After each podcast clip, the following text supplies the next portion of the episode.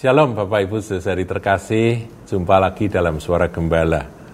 Saudaraku, dalam beberapa hari ini kita membaca berita yang kurang baik ya, yang disampaikan oleh Presiden kita Bapak Jokowi, bahwa kabar tersebut harus disikapi dengan serius, karena ini memang akan benar-benar kita hadapi, yaitu naiknya harga-harga. Ini dipicu oleh pertama kenaikan harga kelangkaan dari kontainer-kontainer yang sudah berjalan beberapa waktu ini, sehingga freight cost itu naik, harga biaya logistik itu naik. Kemudian juga adanya perang ya yang terjadi di Rusia dan Ukraina, yang kemudian harga pangan yang naik di berbagai belahan bumi yang lain sono gitu ya. Jadi ini adalah keprihatinan seluruh dunia, saudaraku. Kalau saya perhatikan berita di sekarang kan dunia sudah terkonek ya. Saudara bisa akses berita tentang mana saja dan apa saja itu dengan mudah melalui internet. Amerika, negara superpower yang dulu dianggap sebagai tempat orang-orang itu bisa hidup nyaman di sana, ternyata sekarang mengalami kemerosotan luar biasa secara ekonomi. Homeless itu ada di mana-mana, di kota-kota besar Amerika. Jadi ini memang sudah mendunia. Jadi proses kemiskinan, kesulitan ekonomi ini terjadi di seluruh dunia. Ya, jadi kita menyikapi ini dengan cara benar sebagai anak-anak Tuhan. Kita punya janji firman Tuhan. So, jadi kita jangan sampai kita digoyahkan dengan satu kekhawatiran yang berlebih-lebihan. Prihatin, iya. Menyikapi dengan benar, iya. Tapi jangan sampai kita dikuasai oleh roh kekhawatiran. Presiden Jokowi menyebut bahwa di beberapa negara sudah ada kenaikan harga pangan hingga 90%. Beberapa negara, saudaraku. Kemudian inflasi akan terjadi, dan kalau inflasi terjadi pasti orang akan membelanjakan uang, karena uang nilainya akan semakin turun kan. Ini hari-hari ini rubel itu di Rusia itu turun, saudaraku. Adanya perang ini menyebabkan harga rubel itu turun. Dan yang paling membuat kita ya harus berdoa, saudaraku, hari-hari ini ya, yaitu bahwa Presiden Belarus itu ketemu dengan Presiden Putin, dan kemudian mereka berkata bahwa ini bisa menjadi awal dari Perang Dunia Ketiga. Nah, Perang Dunia Ketiga pasti yang paling ditakutkan adalah perang nuklir, saudara. Kalau perang nuklir terjadi, apa yang bisa kita bayangkan, saudara? Ya sudah habis semua. Karena apa? Karena NATO sekarang sudah bergerak mengirimkan pasukannya ke Ukraina. Nah, ini bagaimana sikap dari Vladimir Putin? Kalau Vladimir Putin itu mau melunak, kemudian mau berunding, ya bolehlah, tapi kalau ternyata menuntut, ya Presiden Ukraina kan berharap bahwa dia boleh bergabung dengan NATO.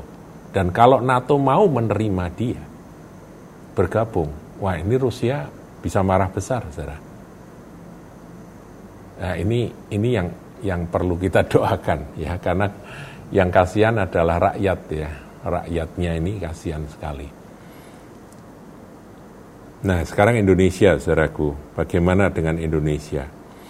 Harga BBM sudah naik. Pasti harga-harga bahan pokok, sembako dan sebagainya itu pasti naik, saudaraku ya. Pasti merambat naik. Nah, bagaimana kita menyikapinya? Kita baca firman aja, saudaraku ya. Firman yang sering kita baca. Matius 6 ayat yang ke-25. Karena itu aku berkata kepadamu, janganlah khawatir akan hidupmu, akan apa yang hendak kamu makan atau minum. Jadi kalau bahan makan, bahan pangan itu naik, bahan makanan naik, harga-harganya, kita nggak boleh khawatir. Karena Tuhan sudah memperingatkan, jangan khawatir akan hidupmu, apa yang hendak kamu makan atau minum. Janganlah khawatir pula akan tubuhmu, akan apa yang hendak kamu pakai. Pakaian ini nggak usah dibikin khawatir, saudaraku ya. Bukankah hidup itu lebih penting daripada makanan dan tubuh itu lebih penting daripada pakaian? Ini nggak usah dipusingin lah. Anda mau pakai pakaian apa saja, asal utuh, asal bisa menutup tubuh Anda, cukup kan? Ya kan? Jadi nggak usah dikhawatirkan, nggak usah dipusingin. Tubuh itu yang lebih penting. Hidup lebih penting daripada makanan. Mau makan apa saja yang penting hidup kan. Bukankah makan itu untuk hidup? Hanya untuk hidup aja. Dan kalau Tuhan memelihara hidup kita, pasti Dia memberi makan pada kita. Ingat, 40 tahun lamanya umat Israel nggak pernah menanam, nggak pernah menabur, nggak pernah mencangkul. Mereka dipelihara oleh Tuhan dengan roti yang turun dari sorga. 40 tahun, Tuhan setia. Saya percaya bahwa kisah itu akan menjadi pegangan buat kita. Bahwa selama masa-masa sulit, Tuhan pasti pelihara. Jadi jangan khawatir akan hidupmu, apa yang akan engkau makan atau minum. Ayat 26, pandanglah burung-burung di langit yang tidak menabur dan tidak menuai dan tidak mengumpulkan bekal dalam lumbung. Namun diberi makan oleh Bapamu yang di surga. Bukankah kamu jauh melebihi burung-burung itu? Saudara, kalau burung di udara dia pelihara.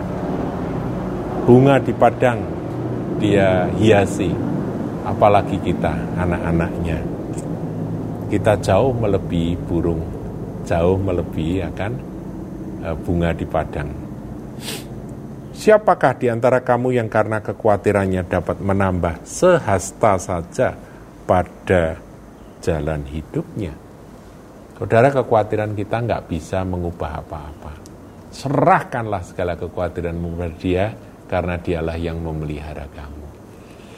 Mari kita naikkan syukur, kita berdoa untuk apa yang ada. Dan kita percaya akan janji Tuhan ini. Dia akan memelihara kita di masa-masa yang tidak mudah. Pandemi masih belum berakhir, belum lagi ada perang yang katanya akan jadi yang berpotensi menjadi meluas, perangnya menjadi perang dunia dan sebagainya. Kemudian harga-harga yang naik, kelangkaan dan sebagainya. Mari kita berharap hanya kepada Dia, Sang Pemelihara kita. Tuhan Yesus memberkati.